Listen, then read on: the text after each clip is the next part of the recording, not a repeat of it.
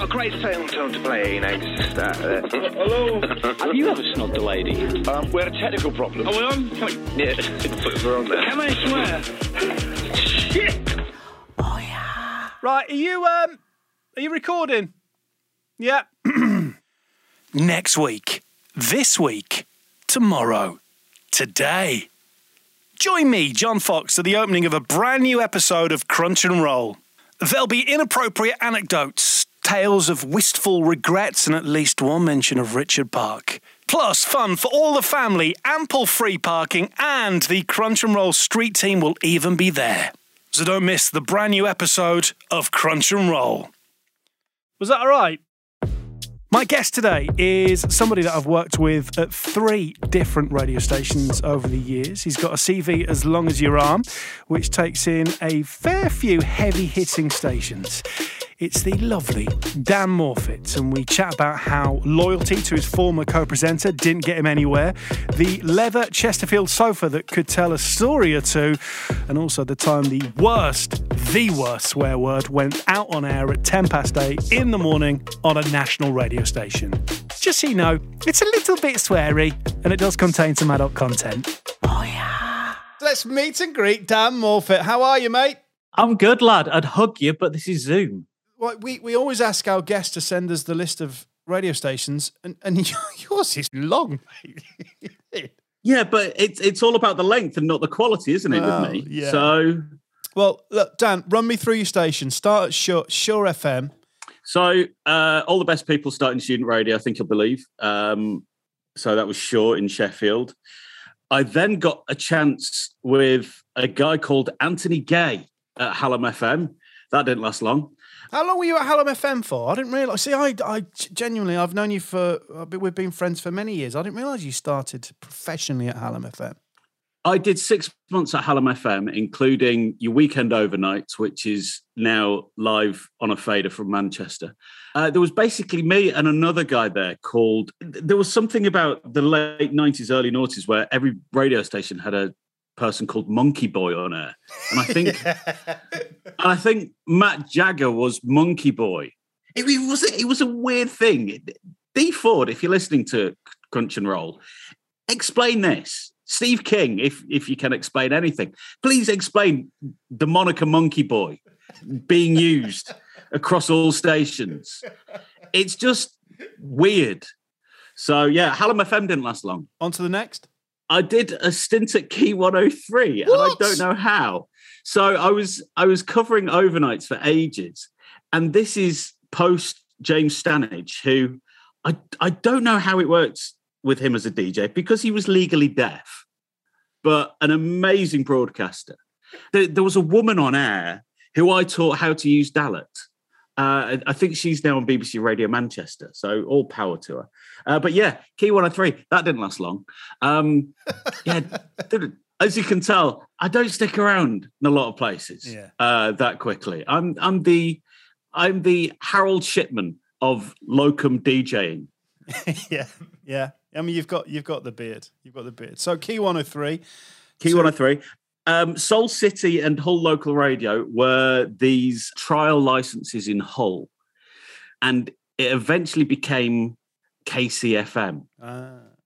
So I, I did them with Hull Local Radio, which was done uh, in the studios of P Squared, and P Squared make Myriad and uh, Powerlog and stuff like that. They were a Hull company on Bev Road in Hull, uh, right next to one of the premier brothels of East Yorkshire. Yeah. And I'm I'm not even joking. The the brothel was right next door to this office. Uh, so the studio was on the top floor and the knocking shop was next door. The the number of uh, high powered sports cars that came into the P squared car park at all times of night was astonishing. But there I started to do a radio show with a guy called uh, Pete Mills, Mhm. who now runs uh, Hull Kingston Radio in Hull, which is a community radio station. His wife is now at BBC Humberside. And uh, yeah, that's where me and him started. And then from there, we went to some place called Viking. I, I, Um, I, I remember because obviously myself and Tom were doing breakfast at the time, and you two bounded through the door, and we were like, "Hang on, why is there another male double act stepping on our toes here? And then we listened. We and- won weekend overnights, man. And we listened, and then we felt fine. Yeah. Well, this this is the thing. I got asked by Viking management to dump my radio partner at that time, and I said no. And then I didn't work there for about a year. yeah. Okay. All right. That's that's loyalty for you. Hey, yeah, let's, but let's, I- let's just focus on on Viking because, of course, we're look, we're, we're both Hull lads, and yeah, to, to do a show on your your hometown station is amazing. yeah, it's it's everything you want and less. And I I say that because um, when I when I came back from my second stint at Viking, when the the waters had calmed, first I got put on overnights, and then we lost our overnight guy Dan O'Connell to Galaxy. Yeah. He went straight to drive, and then we lost uh, Jim, who did the lates in pretty quick succession.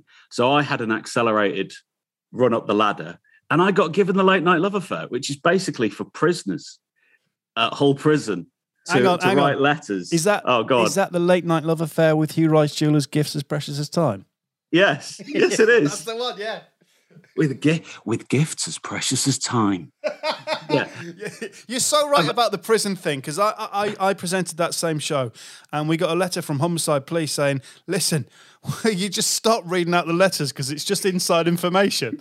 yeah, genius, absolutely genius. I'd like to think there was uh, Charles Bronson in Hull Prison, Yeah. just listening to me on on ninety six point nine. That that would have been a lovely image. But um, yeah, Viking was uh, fun. I think we were probably uh, there in the last days of Sodom and Gomorrah uh, when it comes to Viking, because oh, the things that I wish I could legally tell you. Some of them involve you, and some of them involve um, this oxblood, slightly brown uh, Chesterfield leather sofa in uh, Comprod, which was. I don't know how anybody could sit on there without becoming pregnant.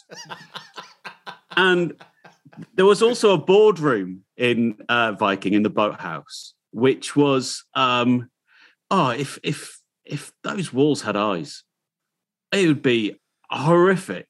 They also had a music store upstairs, if you remember.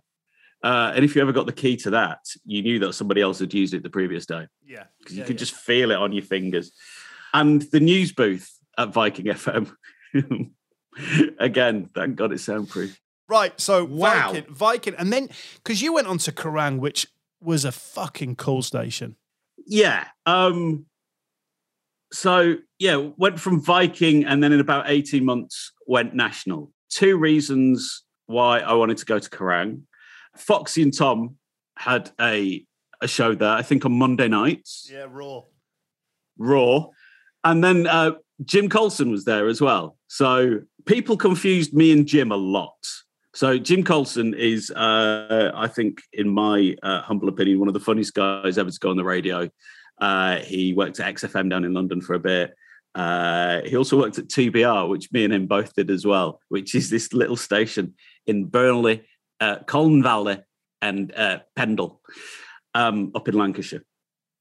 But uh, yeah, Jim went there, and I was just jealous basically of him. So uh, I followed him again, and then he effed off to London, uh, like Dick Whittington. But um, yeah, that was the main reason why I went. So I went there to do cover for four months, and then they gave me a contract, and then the boss who gave me my contract left, and then uh, some other boss inherited me, uh, which was the overarching uh, idea of my career. If I ever got anywhere, I got hired by somebody, and then they would leave subsequently about two weeks later. That's that's my career in a nutshell. I'm guessing you have the fondest memories at your time at Kerrang.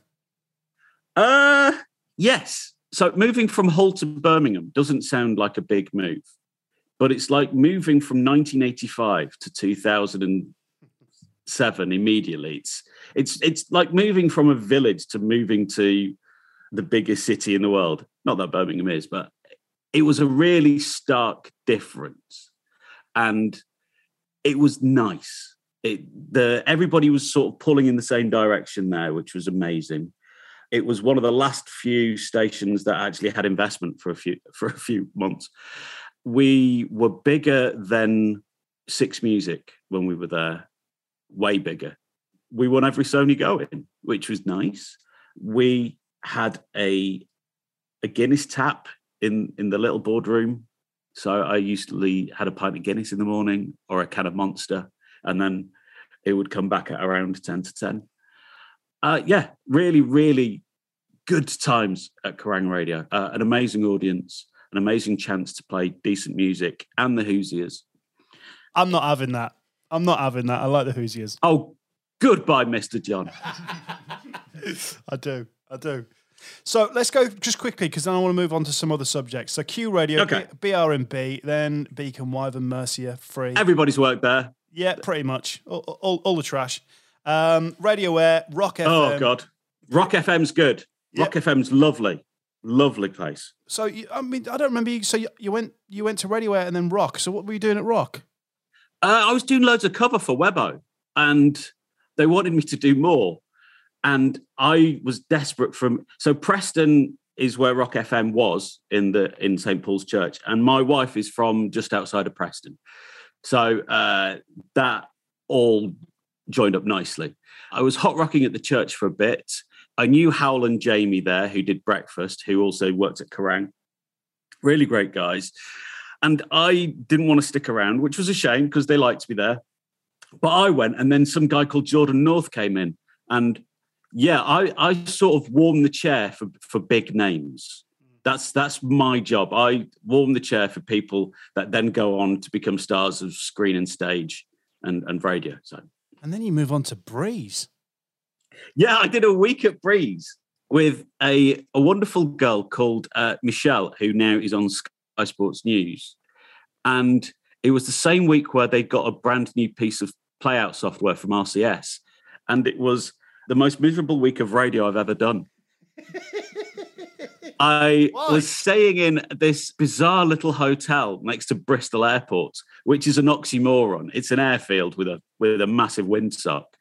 And I had to go into the offices of Breeze, and Breeze was the Celador operation in Bristol, and we've we've got mutual friends that worked there. It it was uh, in the most awful block of from the '60s that I probably has been knocked down now. But I thought give it a whirl for a bit. Couldn't do it. Really terrible at it. Awful. All right, so Radio Yorkshire, that's TV, Signal One, good on you, BBC Radio Northampton, WFMU. So that WFMU, that's in, because we should explain, we've not even explained it. You're actually in New York now, you're living in New York. Well, we haven't explained it well because I'm not actually in New York City. Uh, I'm across the water from New York City. so imagine same, Manhattan. that's, that's the same thing, mate. Don't try and get smart with me. You're in New York. Yeah, but it's like living in Beverly in East Yorkshire and saying you're from Leeds. It's like no, it's um, so Manhattan's literally in front of me there, Yeah. and we're across the Hudson, and we're in Jersey City, which is in New Jersey, which means we pay less tax. So yeah, the Empire State Building is about 15 minutes away from my house. Uh, so yeah, that's where I'm living. WFMU is a free-form radio station. It is not commercial. It has no news uh, obligations. It has no adverts. It is. It has no jingles. It has no production. It just is whatever the DJ wants to play on there. So it can be amazing, avant-garde Japanese minimalist techno uh, on Bakelite vinyl, seventy-eight at three o'clock in the afternoon, or it can be me just playing lots and lots of uh, pop. So I work at WFMU. I do fill-ins. I do my own show as well. Uh, it's really fun. We we raised about a million and a half dollars uh, over about three weeks in March, and that keeps the station going for the year. Wow. It's in Rockland County, uh, Hudson Valley, which goes all the way up to a place called Poughkeepsie. Uh, it goes all over North Jersey and all over New York City. And is that the, the stepping stone to Z100? Uh, no, because with absolute pleasure, American radio is terrible. Really? It's it's probably at least at least twenty five years behind the UK, and I mean that in the nicest possible way. It, it sounds like mid nineties commercial radio in the UK, and a lot of it now is text me now and I'll put you in the cash machine, and uh, you, it's a, a, lot like the UK uh, in that regard. And there's there's lots and lots of adulation of Z100 and there's uh, WCBS where there's a guy called Broadway Bill on there, and he's this guy who uh, does these rambling but sharp links in about 30 seconds, and he always hits the vocal. But I've heard him crash the vocal umpteenth times now. I don't I don't really listen anymore.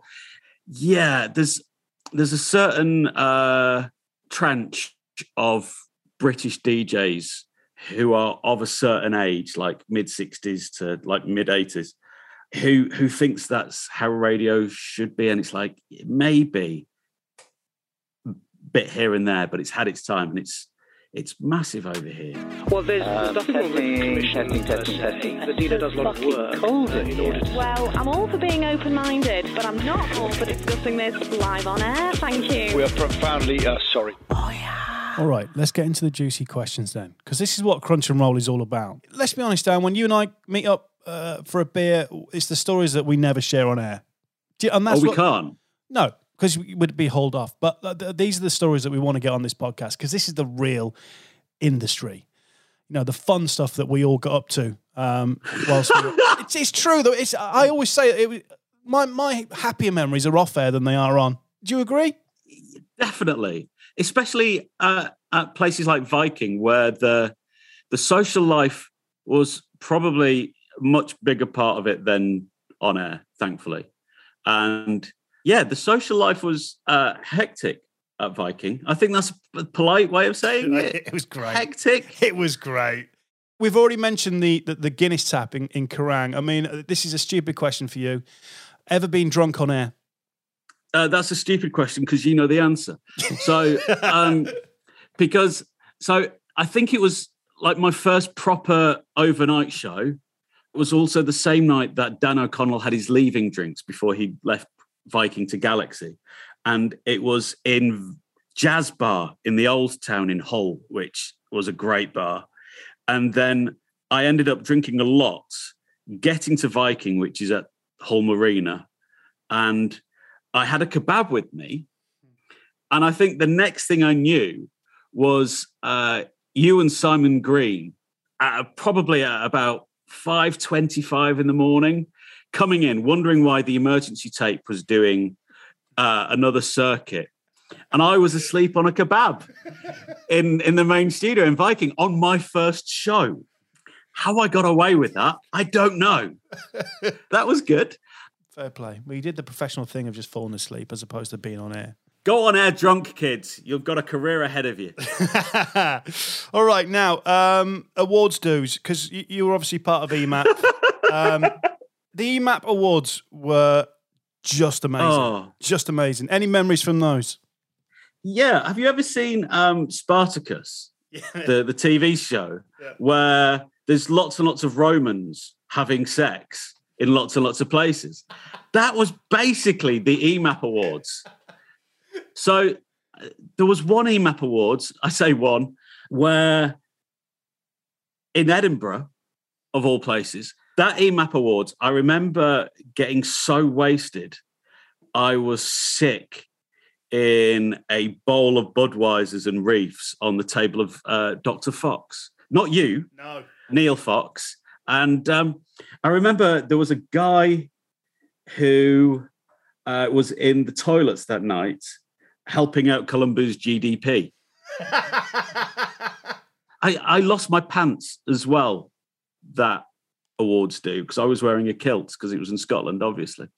I once went to the Q Awards and got uh, Lily Allen dropped her shoulder into me, which was nice in retrospect. Yeah. Um, she was wearing this beautiful white chiffon slip dress. Wow.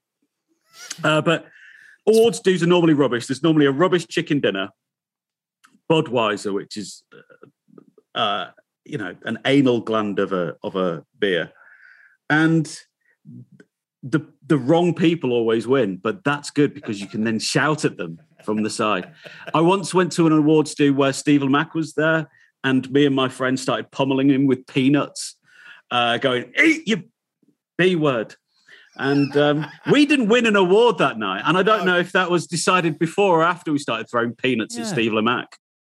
I'm, I'm not sure if Kerrang because the caller stations perhaps didn't do things like uh, PAs and stuff. I mean, we- we've got we've got mutual friends who famously opened supermarkets and were asked to sit in a super uh, in a trolley with a pair of headphones around the neck. Uh, Any bad PAs that you were asked to do? Yes and no. They were all bad, but they all paid extremely well. Yeah, they did. Yeah. So the, the balance is there. I once opened up a Chinese restaurant on Broad Street in Birmingham, uh, which was great because I got paid four figures and uh, all I had to do was turn up in a suit, which was like, why am I wearing a suit? I work for Kerrang. No, turn up in a suit and uh, wax lyrical about their chow mein. But that paid nicely. Uh, I also did uh, an afternoon outside of uh, Wilko's in Halesowen. yeah. That was amazing. Uh, I got paid very well for that. But I've done some nice PAs as well. I turned on the Christmas lights when I was at BRMB uh, in Brindley Place with Roy Wood from ELO. So, you know, balance and Postman Pat. Um, Who got the biggest cheer? I bet it was Postman Pat. post, yeah, Postman Pat. Yeah. but nobody nobody knew who uh, Roy or Holly were. So it was really, really strange. It's like this man's a musical genius. He doesn't need to be here. He literally earns enough from Christmas every year to sit on his backside if he wants to. We're having a party. Oh, yeah. So whilst we're on the subject of um, the great star that is Postman Pat, um, Mm. other celebrity s- stories. I mean, you, you must. I mean, especially. I, I keep going back to Kerrang, but that was a cool station. I, yeah, because half the celebrities worked on the damn thing. Uh, so we had uh, Katie Lawler there, Tim Shaw, who now is like a big international TV star on Car SOS. Can I just say, because I worked with Tim Shaw at BRMB, and his show was crazy, and to watch him work, he was a genius. Um, so Tim Shaw is a certifiable genius, and he knew the absolute limits of where he could go, and very rarely did he go beyond those limits, which was amazing of him. But that show, The Asylum on Kerrang Radio, was a brilliant show. I got to meet Tony Visconti there, who is the uh, producer, Uber producer of David Bowie and Iggy Pop and Lou Reed back in the day. Um, and Tony Visconti, he liked women's breasts which was lucky because we had lots of topless glamour models in Kerrang at that time of night. It had an open door policy where people could literally walk in off the streets and go into a radio studio. You would not have this now, mainly because of Ant and Dec and Jonathan Ross and Russell Brand. Most nights we used to have people of brilliant occupations like dominatrixes. So there were a fair few nights where I had sadomasochistic rituals imparted upon my body. That was that was an eye opener. but the the main thing, the the worst thing that we ever did on Asylum, almost got a few of us sacked. In that, a guy who now uh, still works in radio tried to get us all sacked, and uh, it was sort of the creation of uh, quite a cliquey atmosphere at Kerrang between them and us that changed once management changed. But uh, one night there was a contortionist woman who took one of the very expensive Sennheiser wireless mics and used it. Yeah. And Tim played a game on air going, What's this sound? and it was also met with people taking photos. And this isn't the, the age of digital cameras, even in like 2007. This was still like. And yeah, this this woman managed to get a very expensive Sennheiser wireless mic up up there, and um, so it went out on air. We were on a delay, and Tim went to ads and he just went, oh, I, I can't broadcast that. And we all we all agreed, right? Yeah, it's fine. These pictures then rematerialized, and we don't know how because they were deleted, they were uh, they torn up everything that could possibly be done with photos. Uh, this guy who was leaving tried to get us all sacked. Um, it's also the same guy who, um, when we were on breakfast, so it was me, Tim Shaw, uh, Katie Lawler on breakfast on Kerrang. Uh, one morning, to temper the attitude of the boring office staff at Kerrang, we put a live microphone in the middle of the office. And at approximately 9.13 on a Tuesday morning, uh, a guy bent over the microphone and said the C word on breakfast radio on a national radio station in the UK. We immediately called Ofcom. Well, the boss did, and did a mea culpa. And he goes, The C word went up the transmitter on breakfast when children were possibly listening. And the next day, we had to do an apology on the hour every hour. I swear to God, not one person complained for this C word. Um, but um, yeah, that was those were interesting times, good times. Yeah, Kerrang was Kerrang pushed the envelope of everything, and it's it's such a shame how it all ended for a lot of us. But um, kudos must go to the boss Gordon, who was an amazing boss and had the better of the management uh, of the of the larger radio company at the time. Do you know? Whilst we're talking about management, what, what's the what's the worst piece of advice or feedback you were given? Oh, that's easy. Um, I had a boss who was still desperate to be on air, and me and him never saw eye to eye because I thought he was crap. Um, not only as a boss, but as an on-air personality and as an off-air personality, he had no personality. And he he sat me down and told me what I should be doing on the late night love affair. And he goes, "Oh, I did this thing called you know teardrops on your pillow or some crap," and I politely said, "No." Oh, and by the way, I'm I'm moving to Birmingham, and you can't do anything to stop me because A, I'm out of contract, and B, it's the same company.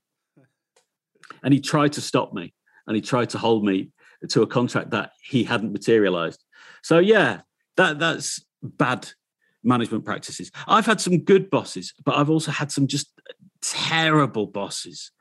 And the bosses that you trust the most are the ones I think who have either done it and done it well, as in being a presenter, Yeah. or done it and realized it's not their thing. I think the worst the worst bosses that I had were the bosses who were still bitter that they weren't still on air. Do you know this is an I'm trying to be polite here with my words. No, you're, do, you're, you're doing a, you're doing a cracking job, and uh, kindly our mutual friend and the man sat next to me right now, Simon, has written down the name of that boss you're talking about, and I agree. Um, now, radio heroes and inspirations, because if I were going to go for a guess, you're not going to go for the norm. What's the norm? Well, Tony Blackburn. yeah, yeah. I mean, it's one of the reasons we on this this. I mean, this podcast isn't. We don't. We didn't want it to be anarchy. It's not about oh, what's your favorite jingle package and uh, how much do you like Simon Mayo. But I mean, for me, I would say uh, inspirations Mark and Lard. Um, for me, uh, Yeah. uh, now I, I I still thought Moyles was great on Radio One. Um, so I'm just intrigued because you know, I mean, who, who- who do you who who's your inspiration and who do you like now? Um, it's it's really really easy to cite my uh, inspirations. So I was never an anorak. I don't think. I only got into radio at 18. I never saw it as a career path, and I still don't see it as a career path. It's not a career, guys. Don't do it. Go and get a degree in something good. The people that really influenced me are two: Martin Kelner, who was on the Late Show on BBC North. Uh, so it was him and Edward Lepaglier and Le Chinois and Mrs. Merton. Yeah. That was amazing. That was proper radio I listened to under the covers. And on Radio One, late night in the early noughties, uh, Nicholas Andrew Argyle Campbell, Nicky Campbell was amazing. I used to listen to him, him every night. He did a series of interviews with Frankie Howerd on the radio, and it was fascinating. So the, the two main inspirations are definitely Kelner, who is peerless, and he's thankfully still brilliant on Talksport uh, at the weekend. Uh, even though he's on overnights, just put him on normal time. He's not a bigot like other idiots on that radio station. Um, and, and Nicky Campbell is amazing. I think the man has got a brilliant ego in that he searches for his own name on Twitter, but I think he has earned that right because yeah, Nicky Campbell is up there, and he's an amazing kid. You know, he was in like some radio station up in Aberdeen, and then he went all the way to the dizzying heights of the Wheel of Fortune. So, yeah, and and who who do I rate now? Yeah. Um, there's a really really nice lad that we both worked with at Signal, who has just made his debut on Radio One. Emil Franchi. Uh, he is uh, an amazing talent. Um, I like Ellis and John on Five Live. I think they're good. They're probably the closest. John Robins certainly is the closest thing you'll get to a real life Alan Partridge, but he does it with complete self knowledge and homage. And yeah, that's good radio. But thankfully, I don't really listen to any of the radio because I'm a bit like you, John, in that, I, well, you're still on air, but um, I went to the other side and became a producer. And wow, um, you sort of get to see how annoying you can be as a presenter, as a producer. yeah, well, I'm I'm I'm I'm kind of gripping on there, but um, I, just another one. I, I just want to know because I mean, you, you've you've moved around a little bit, Dan. Obviously, you're in New York. Well, you're not. You're in Jersey, whatever. Um, yeah. It, it, back in the UK, the worst TSA, the, the place and city that you broadcast to. Oh gosh, um, Leeds. well, straight in there. Now, is this because you and I are both Hull City fans and Hull and Leeds, we just don't have that much love? No, well, many reasons. I, I I've got lots and lots of lovely listeners from Leeds. Uh, some of them are still in contact with me, which is lovely. Um, but I first moved to Leeds from Sheffield uh, when I was about 23 because I did it as a bet. And that, did you lose the bet? I, I no, my mate said if I move to Leeds, he go. I I said to uh, him, "Oh, I'll move with you. Well, if you if you move to Leeds, I'll move with you." And he then he goes, "I've got a contract," and I went, "Oh, cock." So I had to see that through. Um, and I lasted about nine months in Leeds the first time I lived there, and I didn't enjoy it. And then I moved uh, my whole life situation, including my soon to be then wife, uh, all the way up to Leeds. And we moved to Chapel Allerton and we lived in Roundhay as well. We used to eat in uh, a restaurant called the Flying Pizza, which was the favourite restaurant of one Sir Jimmy Savile. And it used to have pictures of him all over the walls. And then suddenly there were these sort of bleached out spaces of where those pictures used to be on the wall. Uh, Leeds was a strange place. I went to join an old boss of mine who I really respected uh, and still do. And uh, he was an amazing guy. And I went there.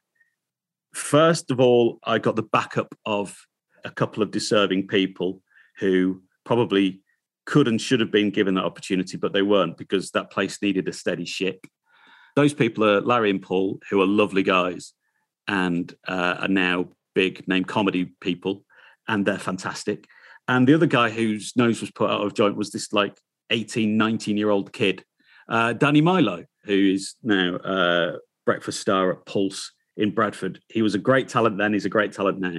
He probably should have been given drive, but they needed someone like me to steady the ship. And I went in and I got decent RAJARs, which for Radio Aire is saying something because that place is impossible uh, to get a book filled in.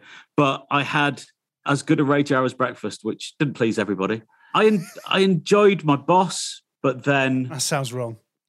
What me enjoying my boss? Yeah. Uh, no, Ewan and I uh, both saw radio in exactly the same way, I think, and he was pressurized because Radio Aire.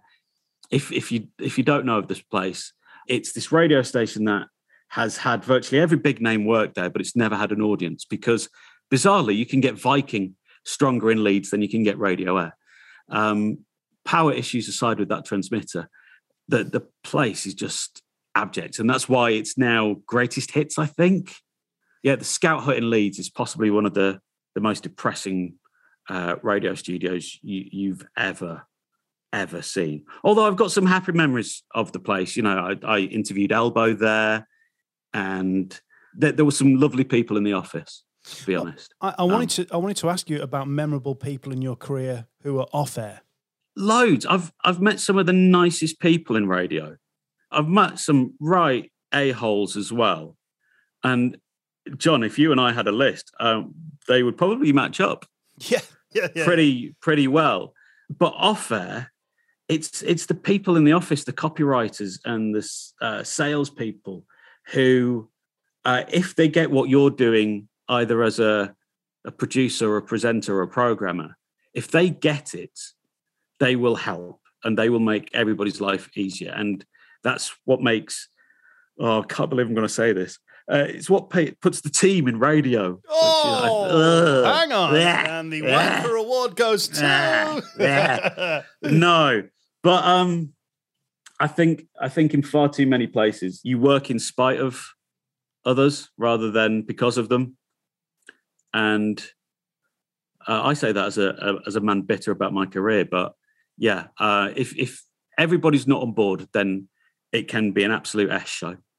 Uh and if you've got copywriters sound producers all working in the same direction good things can happen but I don't because I haven't worked in UK radio for so long. I, don't know what that's like now because you know I, I don't know if if presenters get to see salespeople anymore or I don't think they do, mate. I don't think they do. you know you know things like just changing a couple of records on a on a music log must be so difficult now where back in the day as Viking I used to do it and then Dolby used to tell me off afterwards so Good old Dolby, what a legend he is. It was a technical problem. You heard something on air you shouldn't have done. Oh yeah. I want to move on to. You remember extracts? Oh, the it smelled so lovely. Did, didn't it? The A- a smell. fresh oh, one. yes. Oh, Great oh, observation, That's, Dan. that's the only reason why you wanted extracts because it was full of pish and people's birthdays who you didn't care about. well, Oh, look, it's so and so's birthday this week. Don't give a crap. you could apply for prizes. And, yes. and, and the rules were that you did it on air. So I don't know. I, I mentioned it at a previous podcast about um, some. We, we we gave away sun cream or something something like that, and then you'd have to go on air and go sponsored by sun cream, whoever, whoever. But nobody could ever be asked to do that. They just wanted to blag the prizes. So I wondered if you'd ever blagged any prizes and then faked the demo to send back to extracts. Well, that's what I'm thinking. You're saying you had to do it on air. I don't know anybody who No. did it on air. At Viking, there was a day when everybody would go into the spare studio and dummy up their competitions. I got a really, really nice, I think it was an Oral B Braun electric toothbrush Nice. from Extracts. But I didn't really do it that much because the prices weren't all that great that often. We need to talk about you because you've got a podcast now, so people can hear you on this podcast. It's um, it's called Top Content, and it's brilliant. Uh, I, it's all right. Um, that's that's a nice podcast to go and listen to. It's just two uh, middle class white northern males talking. That makes it sound like it's like National Front. It's not. Um, top content's good, but um, here in in New York, I'm also producing corporate podcasts. I do a brilliant one called The Housing Problem. That's a very good podcast. It's not two white guys rambling. It's a it's a black guy from Brooklyn and a uh, Latino guy from Rochester, uh, New York, talking about uh, how weird New York City housing is. That's interesting. Have you ever done voiceover work, Dan? Absolutely never. No, no that's a shame. Um, no, because um, a I think I've got one of those really annoying nasally off Yorkshire voices, and b all the sound producers that I've worked with, and we've worked with some decent ones, they've never recommended me to do any voiceovers. So um, Can you not put a? a I mean, now you're in America. Surely you've got the accent. I mean, I'm surprised because your accent hasn't really changed. I thought because you've been there some time now. I thought you'd be like, "Howdy."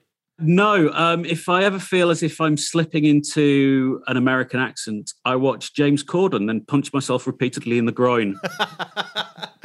um, So I'm never going to get the accent. Don't worry about that. I'll always sound like uh, some hybrid wazzock.